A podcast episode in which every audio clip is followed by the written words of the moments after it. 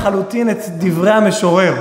יש פה משהו שהוא, שהוא, שהרמז פה הוא העיקר, ויש פה איזושהי הזמנה להפוך את השיר לדיבור, להפוך את השיר לדברים שגלויים, שאנחנו, שאנחנו ככה לומדים אותם, לקחת את הנסתר הזה, להבין שהוא במוקד העניין ולדבר אותו. אז אנחנו רוצים להזמין את הרב רן שריד, שבאמת מקדיש את חייו להפצת התרבות היהודית, להפצת השיר, הניגון הזה, אה, בספרות וביצירה, אה, לשאת, להפוך שיר לדיבור. בכבוד.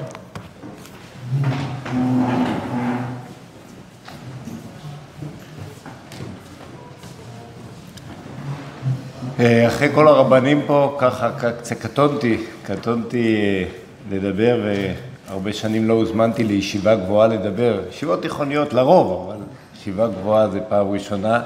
גם אני מצטרף לרב קלונסקי, שאני הגעתי לפה, היה לי שוק, הלם.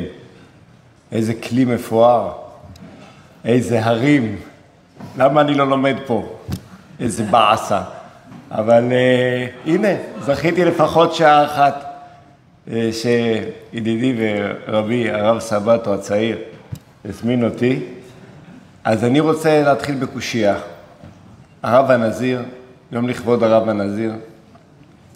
איך מביאים בחנוכה את הרב הנזיר? זה קשה, יש פה קושייה נסתרת שמהדהדת, מי ששומע את המנגינה.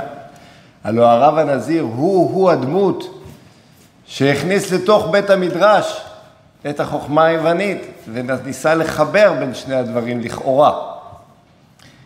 יתרה מזו, התחלתי בדברי שבח על הכלי המפואר, בכלים מפוארים. מאיפה לנו הכלי המפואר בכלים מפוארים? יפת אלוקים ליפת וישכון באוהלי שם.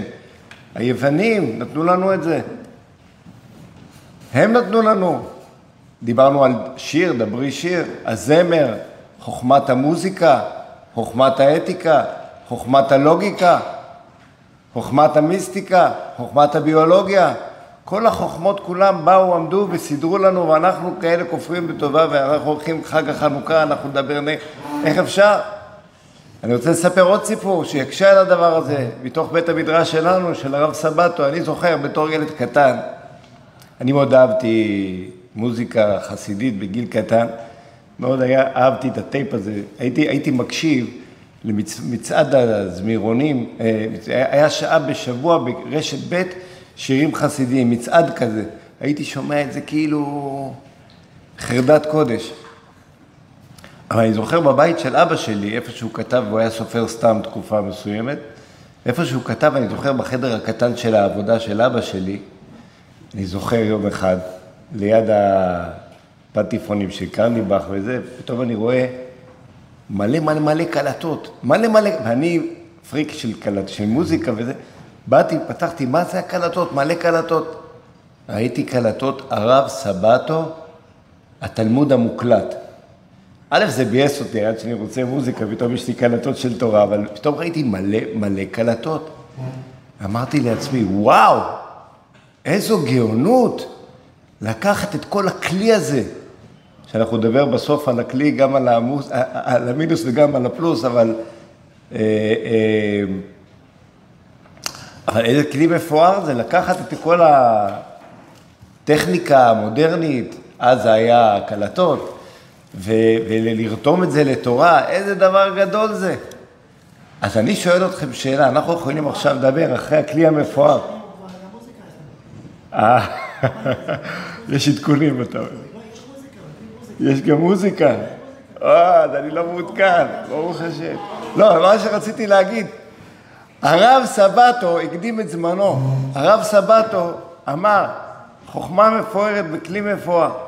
הביא את הנושא של הקלטות כבר לפני, אני מדבר איתכם על 40 שנה אחורה. 40 שנה, כמעט 40 שנה אחורה. איזה דבר גדול זה. אז, אז היוונים, החוכמה היוונית, הכלי היווני, אנחנו כל כך הרבה משתמשים בזה. כל, כל הצורה שאנחנו פה יושבים ולומדים ומקליטים והכול. ברוך השם, זה בזכות הכלים האלה. אז מה אנחנו, כתוב למשה רבינו שהיה מכיר טובה, אנחנו יכולים לדבר נגד החוכמה היוונית. בכלל, מה, מה שורש החילוק בין היוונים לבין ה... אפילו המושג הפילוסופיה שדיברו קודמיי פה, מושג פילוס... לעומת הסופים, נכון? שמענו פה הרצאה של קודמי, דבר נפלא. בתוך יוון היה סופי והיה פילוסופי, והפילוסוף אמר, אני לא, לא תופס את החוכמה, יש לי ענווה מול החוכמה, אני רק אה, אוהב את החוכמה. זה קצת מזכיר לנו כמעט, כמעט אה, מילתא במילתא את המושג תלמיד חכם, שאנחנו לא אומרים שאנחנו חכמים, אלא כל מה שאנחנו עושים, אנחנו רק תלמידי חכמים. אז כל כך הרבה השוואות. מה שורש המחלוקת נגד התרבות היוונית? בשביל לענות על זה אי אפשר לענות בלוגיקה. כי בלוגיקה התרבות היוונית אוכלת אותנו. גם אנחנו אוכלים, גם הם אוכלים. איך, איך אמר פה הרב קלוסקי? סדר, יופי, חוכמות חוכמות. התרבות, לא, לא סתם הרב הנזיר רצה ללמוד את זה ולמד את זה שווה, באמת יש משהו גדול מאוד בדבר הזה. יפת אלוקים ליפת. אז איך אפשר להבין את שורש המחלוקת? פה נגמר, נגמרת הלוגיקה.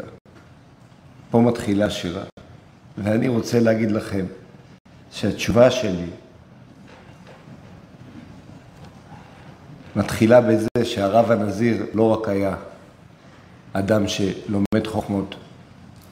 כשהרב הנזיר היה מלמד באמצע הלילה, ממש ככה, בשעת רבא דרבין, כך מספר מורי ורבי, שאני מגיע מהשכונה שלו עכשיו, לקח לי שלוש שעות להגיע, ברוך השם, הרב יעקב אריאל שליטה, שהיה ממש אה, תלמיד מובהק לצד הרב קלונסקי, תלמיד מובהק של הרב הנזיר, ובאמצע הלילה הרב הנזיר, כשהיה מגיע ממש ככה להשגות עליונות בלימוד שלו, היה לוקח את הכינור ומנגן, מנגן בכינור. ואני רוצה כדי לענות לכם על השאלה הזאת, שלדעתי היא שאלה כבדה מאוד, מה ששאלתי, ותראו כמה קודמיי התאמצו להסביר את החילוק. מאמץ זה אומר קושייה טובה. אז אני רוצה לתרץ את זה לא במילים, אלא במוזיקה. לצורך כך, אני נזכר בחג החנוכה, שהייתי בן 14, היום אני בן 49, וכשהייתי בן 14, מאוד אהבתי, אמרתי לכם, מוזיקה חסידית, גיליתי שליד מרכז הרב בירושלים, שדרך אגב בית המדרש הזה הוא פחות או יותר בגודל של ישיבת מרכז הרב בירושלים, איזה בית מדרש גדול ויפה, גיליתי שליד הישיבה שלנו, אמרתי אז ביאשלץ, ליד, גיליתי שלא רחוק יש הבית מדרש של האדמו"ר מבלז. אמרתי, נלך לשמוע. בטקס הדלקת נר חנוכה של האדמו"ר מבלז. והלכתי לשם. בדרך כלל אני רגיל למקצבים, מוזיקה חסידית, מרדכי בן דוד, אברהם פריד. היום איזה, מי זה היום? היום זה ישי ריבו, זה חנן בן ארי, לא יודע מי היום. ו... אבל שם היה מקצב אחר. ותשמעו את המקצב ששמעתי, אני רוצה לשיר. אולי מתוך השיר יהיה לי תירוץ. שיר שאת האופי שלו ואת הצורה שלו לא שמעתי מעולם. אגב, את השיר הזה, היה להם מנהג כל ערב משמונת הימים לחלק את מזמור קי"ט, שמדבר בשבח לימוד התורה. אתם יודעים שאין בכל קי"ט, שזה מזמור ארוך, אין פסוק אחד שלא מופיע תורה באיזושהי וריאציה. ו... ולכל חלק משמונת הימים חילקו את אה, קי"ט לשמונה, וכל חלק, כל לילה, שרו ניגון אחד. פעם שמעתי את הניגון של הבעל שם טוב לראשונה בחיי, שמעתי שמה, איי איי איי איי איי, גם זה היה ניגון נפלא, אבל אני רוצה להשאיר לכם ניגון עוד יותר עמוק. שתי דקות של סבלנות של כינור של הנזיר יש לכם? בסדר? אז אני עוצם את העיניים ואני נכנס לזה, ואולי יהיה לי תירוץ, מי יודע. איי, איי, איי, איי, איי, איי, רגע, רגע, רגע, רגע. קצת לחבר אתכם, מה אני אשיר ואתם רק תקשיבו לי, לא. כל אחד לעצמו. אבל איך לעצמו? הרב הנזיר, לא סתם אנחנו עושים פה את יום הזיכרון לרב הנזיר, כי זה בדיוק המקום שבו הוא כמעט מת. אתם יודעים כולם את הסיפור שהרב הנזיר אמר, די לחוכמה, אני הולך לבקש נבואה, הלך פה לוואדי קלט, נכון? עם עוד חבר שתיים, והלכו והתכוננו, באמת, עשו את כל ההכנות. איפה אתם, תגידו לי? האמין בזה במאה אחוז. הלכו והלכו לבקש נבואה. אה, נבואה לא מצאו, אבל צמאון גדול מצאו, כמעט מתו. ממש בחסדי השם הוא אומר שהוא לא היה אמור לחיות. זה היה אחד הניסים, נס חנוכה, שהוא יצא מזה, אבל הוא לא ידע שיעבור מאה שנה פחות או יותר, ועל המקום של הצמאון יקימו ישיבה של צמא לך נפשי, ומול הערים האלה יקימו ישיבה ויעשו יום יהוד לזכרו. אני רוצה שאני שר, תבקשו נבואה. איי, איי, איי,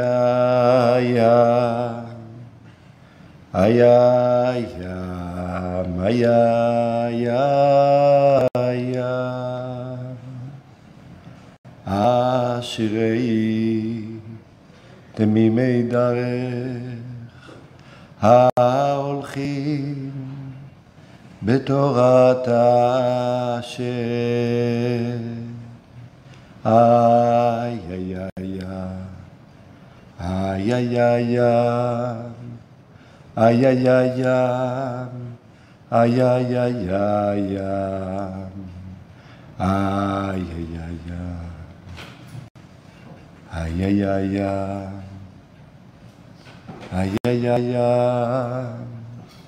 איי איי איי איי איי איי איי איי איי איי אוי אוי אוי אוי יא דה דה דה דה יא יא יא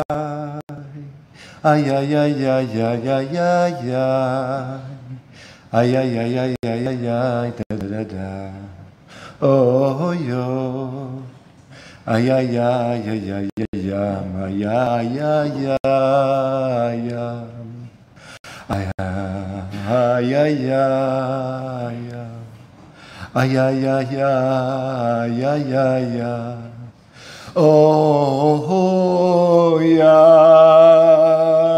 ma ma ma ma ma ma ma. Oh yeah, yeah ma ma ma ma ma ma. Oh yo yo yo yo. Oh yo yo yo yo yo yo yo yo. Ah yeah.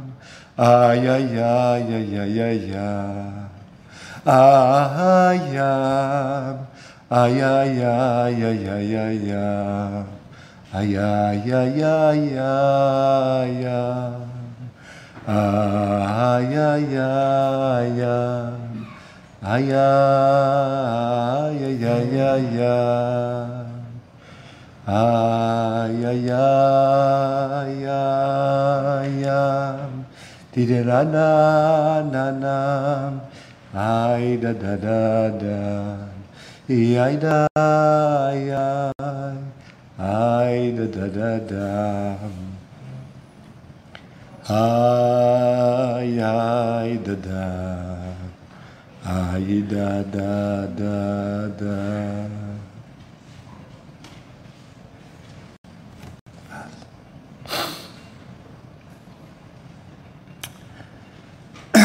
כדי לנסות לענות על התשובה, אני רוצה לספר סיפור. שבוע שעבר היה יד כיסלב. הרב הנזיר היה אומר שאחרי הרב קוק, גדול הדור זה הרבי מלובביץ'. הרב ציודה חלק עליו, אבל הרב הנזיר ככה אמר. ושמעתי סיפור יפה מתלמידו של הרב, הרב מלובביץ', הרב שבתאי, לא הרב שבתאי הזה, השבתאי סטיליביצקי, איך קוראים לו? כן. שליח חב"ד בבריסל, הוא מספר סיפור מדהים, שנותן בבת אחת את התשובה לדעתי. היה באמריקה איש עסקים גדול, שכחתי את שמו, שהיה לו באמת מיליונים רבים, והתחתן, הוליד ילדים, had ילד, שניים, לא זוכר, וברוך השם עשה חיל בעסקיו וגידל משפחה למופת, אבל יום אחד אשתו חלתה במחלה, והיו, ועבר זמן והיא נפטרה מהמחלה, והאבא העשיר חיפש אה, כמה זמן שידך, ובסוף מצא אישה נפלאה מאוד, התחתנו, אבל כמו בסיפורים של האגדות, האישה הזאת הייתה אישה מצרנית לילדים. ולאט לאט הצרה את צעד והסתכסכה עם הילדים. אה, ויום אחד היא אומרת לבעלה, תקשיב, אישי היקר, או אני או הם, אני לא יכול. אני לא יכולה ככה. הם לא קולטים אותי, אני לא קולטת אותם, יש פה זה, גמרנו. ואז אה, אבא מאוד אהב את אשתו, הבעל, וכבר אה, הוא ראה שהילדים גדולים, אז הוא בא לילד ואמר לו, תקשיב, אני, מה שאתה רוצה, קח. כרטיס אשראי, קח, רכב חד, חדש, טסלה, קניתי לך, קניתי לך הכל. תגור איפה שאתה רוצה, אני אבוא לבקר, תגור איפה שאתה רוצה, אבל תעשה לי טובה ותלך מפה. הבן הסתכל על האבא, כולו אדום. מסתכל על הכרטיס אשראי, שכל פלאי עולם יש בכרטיס אשראי מה שהוא רוצה. לוקח את הכרטיס אשראי, שובר אותו לגזרים, אומר, אני לא רוצה כל פלאי עולם, אני רוצה אותך, אבא.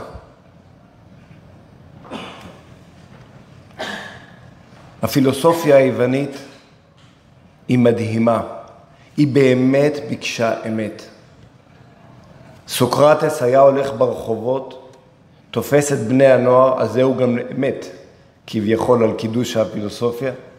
היה תופס צעירים, התחיל לשאול אותם שאלה שמה בכך, מה אתה אומר על זה? ואז הוא היה משגע לו את השכל, אז מה האמת, אז מה אתה אומר, רגע, וזה, כל משפט שהשני היה אומר, סוקרטס היה עושה סימן שאלה, האם זאת האמת? מה שאתה אומר, סבבה, אבל האם זאת האמת? פשוט חוקר איתם וחוקר איתם את האמת, חוקר איתם עד שהנער כבר לא יודע מה לעשות, הוא אומר בוא, בוא ללמוד פילוסופיה. הפילוסופיה באמת חקרה את האמת, אבל דבר אחד לא היה לה, לא היה לה ברית. הפילוסופים היו ערלים, הם לא היו יהודים, והייתה שם אטימות דקה. הכל הם סידרו. הכל הם חקרו, הכל הם ביקשו, אבל ברית לא הייתה שם. נבואה, אלוהים, האמת לא התגלתה אליהם. אולי האמת החיצונית, אבל לא המהות, השיר, אלוקים, החוויה, החיות עצמה, האלוקית. אבא לא התגלה אליהם. את זה הם היו צריכים לקחת מאיתנו, אבל הם לא לקחו, הם תרגמו את התורה. מה ההבדל בין לקחת לבין לתרגם? כשאתה לוקח, אתה אמצעי אל הדבר הגדול שלידך, אתה בענווה מול הדבר הגדול. שמעתי פה במסדרון מישהו צועק פה את הצעקה של הרב שטיינמן, שיום פטירתו היה לא מזמן. אנו, גיא וגיא וגיא ו... סליחה. גיא וגיא וגיא ו... אחרי שאמרתי סליחה, מותר לצעוק. מה זה גיא ו? השאלה, זה מאוד עדין, זה מאוד דק. מי אמצעי ומי מטרה? האם התורה שתרגמת זה אמצעי בשבילך שאתה תתגדל, שהאני שלך יגדל, שאני הגדול המבקש, שהצמא אמת יגדל, אבל אני, או מה שיגדל פה זה היכולת להקשיב, ההיגיון השמעי העברי, היכולת להקשיב שאני כולי טפל ומקשיב אל הדבר הגדול, אולי יום אחד הוא יתגלה, אולי יום אחד אני אשמע את כל שירתו. והדבר העדין הזה, הוא נראה דומה כמו יצירת אומנות מדהימה של אה, צייר שמצייר במדויק משהו, לבין הדבר כשלעצמו בחיים. זה נראה אותו דבר כמעט, אבל זה מת וזה חי. וזה מה שהחוכמה היוונית לא הצליחה, וגם מאוד הייתה מתוסכלת. היוונים היו מצד אחד העם הכי נאור, והעם שהכי התנגד אלינו, לא רק אלינו, אל המהות שלנו, יותר מכל ההיסטוריה. בכל ההיסטוריה ניסו להרוג אותנו בגוף, אפילו היטלר רצה להרוג אותנו בגוף, אבל היוונים רצו לגעת בנשמה, בתורה, בתוכן שלנו. הם היו גם האנטישמים הראשונים בעולם. היוונים הם האנטישמים הראשונים בעולם, כך מתועד בכל ההיסטוריה של ימי הבית השני, קצת לאחרי, קצת לפני. כל מקום שהייתה קהילה יוונית הייתה אנטישמיות ופרעות ביוונים, ביהודים. למה? כי זה תסכל אותם. מה קורה פה? למה לא הצלח? למה, למה אתם כאלה שונים ואנחנו הרי תפסנו את הכל, אז מה קורה פה? זה לא נתן להם את הדעת, את מנוח. הם לא תפסו את המנגינה, הם תפסו את המוזיקה, את התווים, אבל לא את המנגינה, לא את המהות, לא את התוך. הכלי השתלט על האור. משל למה הדבר דומה? פעם אחת ילד אחד רצה לעזור לאבא שלו להדליק נרות. הוא ראה שאבא שלו מתעסק עם התהילה והיה קצת שמן, והוא מתעסק, והוא מנסה להדליק את זה. אז התלמיד, הילד אמר, מה הבעיה? אני אעזור לך. לתרגם את התורה, אני אעזור לך. לקח את הילד אה, מלא מלא שמן זית, שפך. מה הוא עשה? קיבע את הנר. ופה אני רוצה להגיד לכם, לא באתי לספר על הרב הנזיר, וגם לא על דברי שיר, אימפריה חווייתית שהקמתי לפני 15 שנה, בדרך לפה אה, נכנסתי לחנות, שאלתי על הספר שלי, מוסיף הולך, אם מוכרים את זה, לא, אמרו, כן, הנה, זה פה. אז uh, לי היה חשוב לקחת מהיוונים את הנושא הזה של לקחת את היופי ואת ההדר ולהראות לעולם כולו כמה יפה התורה, גם הרב הנזיר נראה לי אה, הרבה, הרבה, בצורה הרבה יותר גדולה, עמוקה, רחבה, של תורה, של תוכן. עשה קטונתי להבדיל ביני לבין, לא, לא, להבדיל, אבל קטונתי. אבל עזבו רגע את זה, לא בשביל זה באתי לספר, לא דברי שיר, וגם לא לשיר לכם שיר. אני רוצה שהנר שלכם לא יכבה. והאמת היא שאנחנו בסכנה גדולה מאז ימי הבית השני, שהנר של כל אחד מאיתנו כבה. אנחנו יושבים פה בבית מדרש, עוד מעט נלך הביתה.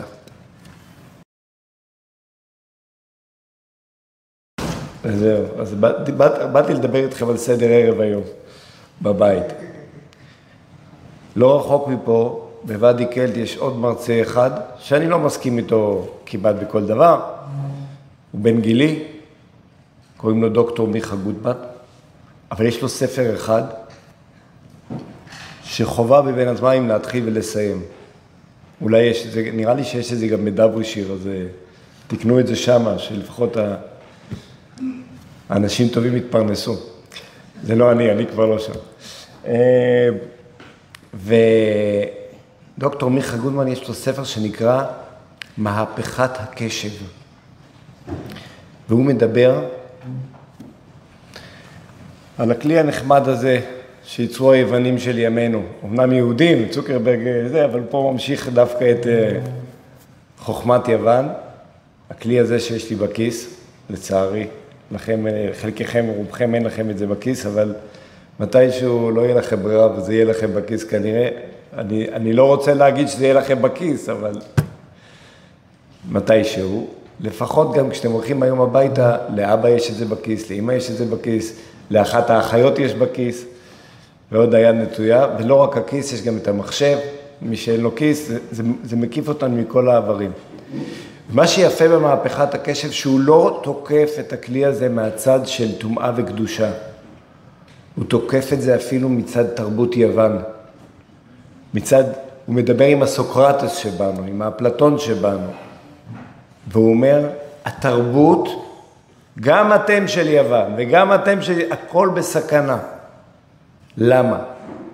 כי הכלי קם על יוצרו בצורה, בצורה מאוד מאוד מתוחכמת, ואני אסביר את זה בכמה מישורים, אני אגיד כמה דברים שהוא אומר פה, כי זה מאוד מאוד חשוב בעיניי ויקר מאוד הדברים האלה. דבר אחד, בסוף אני אגיד את הנקודה היהודית שהוא לא כתב, אבל נתחיל ממה שהוא אומר. קודם כל, הכלי הזה הוא מאוד מתוחכם. מה עשו אה, בפייסבוק וגוגל, כל הדברים האלה? באו ואמרו, אני ניתן לכם הכל בחינם. טכנולוגיה מדהימה, תוכן מדהים. אתם רוצים הרב הנזיר כל הנבואה? גוגל, הרב גוגל. אתם רוצים הרב קוק? שמונה קבצים, פעם היינו מוצאים שמונה, הוצאנו שמונה קבצים בזמנו לפני למעלה מעשר שנים בישיבת רבן גן. עכשיו זה הכל באינטרנט חופשי, הכל יש שמה. וכידוע רבי מלובביץ' היה בעד טכנולוגיה. אבל הם עשו עוד משהו. הם עשו, במיוחד בפייסבוק וברשתות החברתיות, רשתות כשמם מקנו, הם עשו, הושיבו את טובי המומחים איך להשאיר אותך עוד דקה ועוד דקה ועוד דקה, כמה שיותר בתוך האינטרנט. ואיך הם עשו את זה? הם מרגלים אחריך. הם יודעים מה אתה אוהב. מה אתה אוהב? תורה, צריך הרבה תורה שם. אבל אה, אחרי תורה, מה עוד אתה אוהב? אה, כן, אה, הכל ניתן לך מה שאתה אוהב. אתה אוהב, איזה דעות אתה אוהב? את הדעות של פוסטים של ימנים או של ימנים, תראה, רק פוסטים של ימנים. איזה עוד? הכל, הכל, הכל, ומעניין, טובי הפסיכולוגים, טובי החכמים יושבים שם בעמק הסיליקון, עמק אחר מפה, ושוברים את הראש מה לעשות, כדי שתהיה עוד דקה ועוד דקה ועוד דקה. ואז מה, מה קורה פה בעצם? אתה חושב שאתה מקבל מוצר.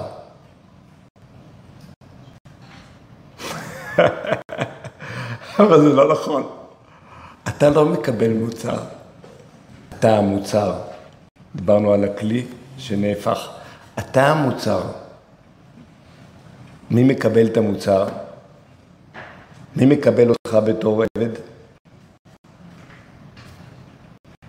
המפרסמים. המפרסמים רוצים לפרסם,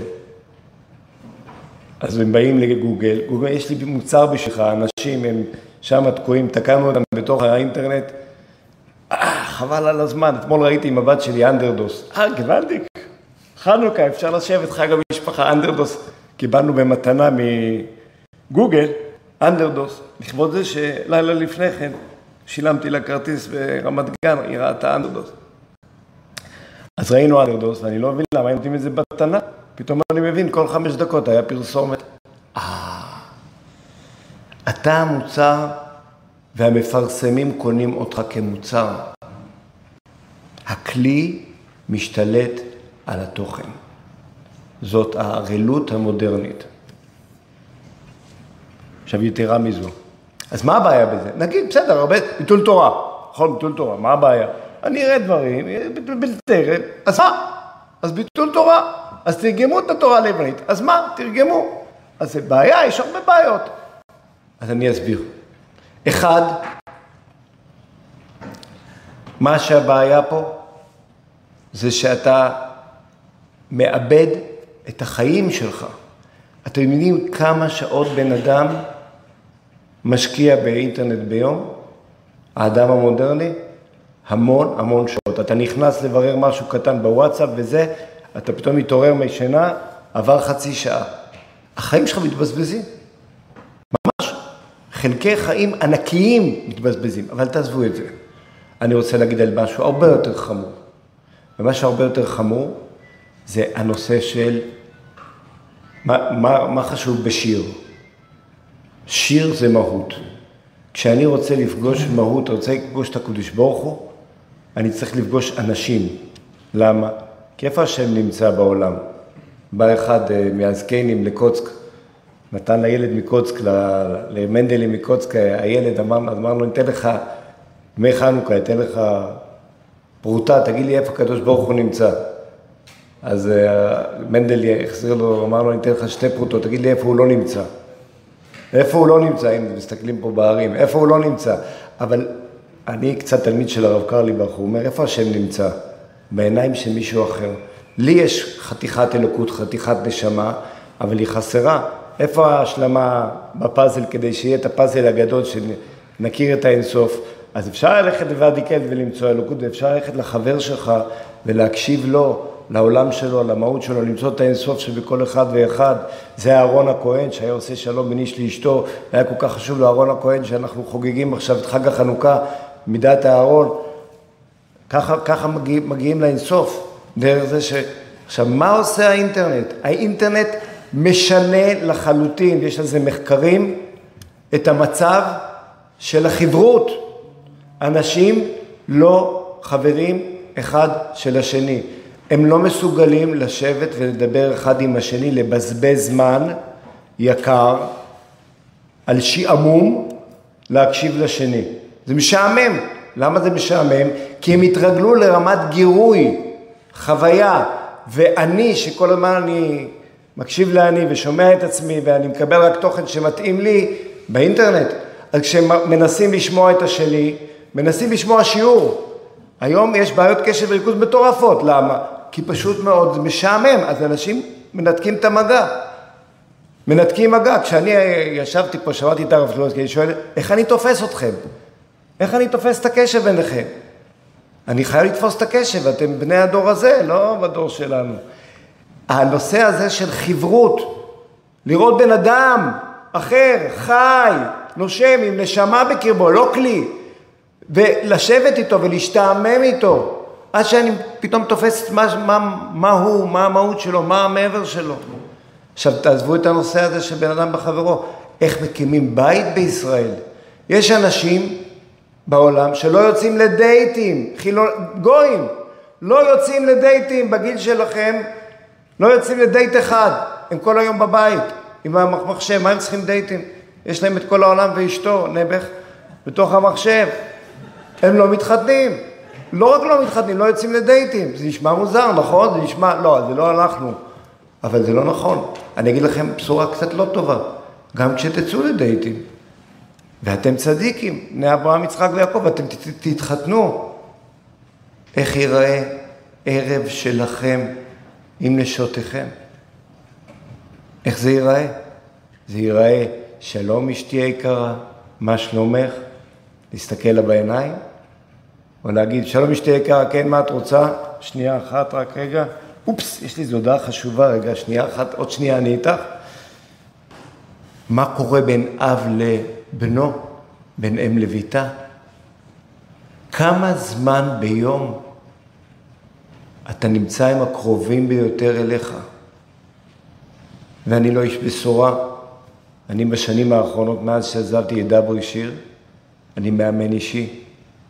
ואני בוכה על הזמן הכל כך מועט שיש לי עם בתי, שעוד מעט יש לה בת מצווה, ולא כי אין לי זמן,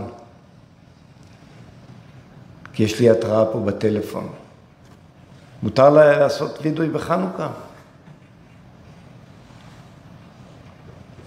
וגם כשאני איתה, אז אני עושה השתדלות. כן, מה את אומרת? כן, מה, זה מאוד מעניין אותי מה שקורה עם החברה שהחברה שלך אמרה ככה וככה וזה... כן. עכשיו, זה מאוד קשה להתעניין בעולמו של, הקדוש, של מישהו שהוא חוץ אליך. כמו שהרב קוק אומר, הרבה צריך האדם לעמול כדי שיבין שיש עולם מחוץ לכזית שכלו. כמעט ציטוט מילה במילה של הרב קוק. זה קשה מאוד לצאת מהעולם שלך ולפגוש את האינסוף שבאחר. לאהוב באמת, להכיר באמת משהו שהוא שונה ממך. אבל האינטרנט לקח לנו את תשומת הלב ולקח לנו את היכולת שלנו לתקשר. ופה דבר, דבר, יותר, דבר יותר חמור.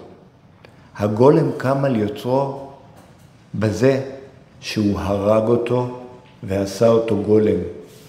מיכה גודמן בספר, תסתכלו, הוא מביא מלא מחקרים. כל מה שאמרתי, זה לא נחשב שקראתם את הספר, הוא מביא הרבה דוגמאות, הרבה מחקרים. הפרטים שם חשובים יותר מה, מה, מה, מהכלל. ומיכה גודמן אה, מדבר על זה שקרה משהו לשכל שלנו. המוח שלנו משתנה. המוח שלנו קורא לו תהליכים של צורה, צורה אחרת של תפיסה, קליטה, ואמרנו כמובן תקשורת בין אישית. איך אני קולט את העולם ואיך אני מתקשר את עצמי לעולם. זה משתנה. אנשים נכנסים לדפוסים האלה, הקצרים, המהירים, הלא עמוקים, הלא מחכים, הלא ממתינים לנבואה, הלא ממתינים לצד השני, והאדם נהיה קצת גולם, קצת טכנוקרט, קצת מכונת גירויים. וקורה משהו פה שמסכן לא רק את התרבות היהודית, אלא גם את היוונית. סוקרטס לא ידע איזה גולם הוא ממציא בזה שהוא סידר את המדע, והוא אמר ככה, לא סוקרטס, אריסטו, סידר את המדע, אמר זה ככה, וזה מטאפיזיקה, וזה פיזיקה, והתחיל לעשות כל מיני תשתיות שהעולם המדע של החמש מאות שנה האחרונות מושתת עליו באופן עקיף, אבל הוא הכין את התשתית לחשיבה הזאת, לסדר את העולם ולחקור אותו. הוא לא ידע שיום אחד יקום כלי כזה, שיקום על אהבת החוכמה ולא תהיה באמת החוכמה. שימו לב, אתם יושבים טובי המוחות ולומדים תורה.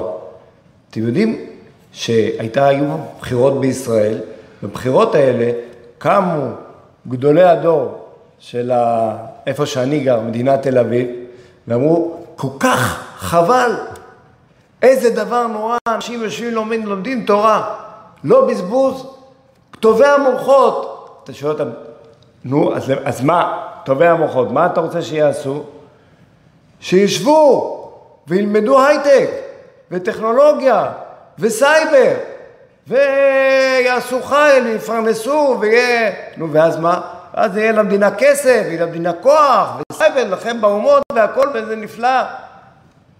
אז קודם כל, הייטק, זה הפסגה, להיות איש טכנולוגי כל היום מול המחשב ולעשות פיצוחים של אה, כל מיני לוגריתמים, זה מה שאתה, שיפתח עוד משהו לאייפון הזה שגם ככה עושק את בני האדם? זה הדבר הגדול. מה שאני רוצה לומר בקיצור, זה ש... אנחנו צריכים להיזהר, בואו נחזור רגע, נעזוב רגע את האינטרנט. אנחנו צריכים לחזור לבית המדרש. אנחנו צריכים לזקק את השאלה ששאלתי בהתחלה. אני היווני, לא אני שלומד תורה קצת יווני. מה ההבדל ביני לבין היווני? ופה זה דק מן הדק, כפי שאמרנו. כל הזמן אתה צריך לשאול את עצמך, האם אני מכוון לאמיתה של תורה, או האם גם כשאני לומד תורה, אני יכול להיות בשירות, בעצם אני מכשיר ואומר דברי תורה בשירות האדרת הכלי שהורג את הנשמה. אני רוצה לספר סיפור על הרב סבטו אחר, הרב חיים סבטו. פה אני עובר פה לאיזה אגף אחר של העניין. איך יש יכול להיות יווניות בתוך תלמיד חכם.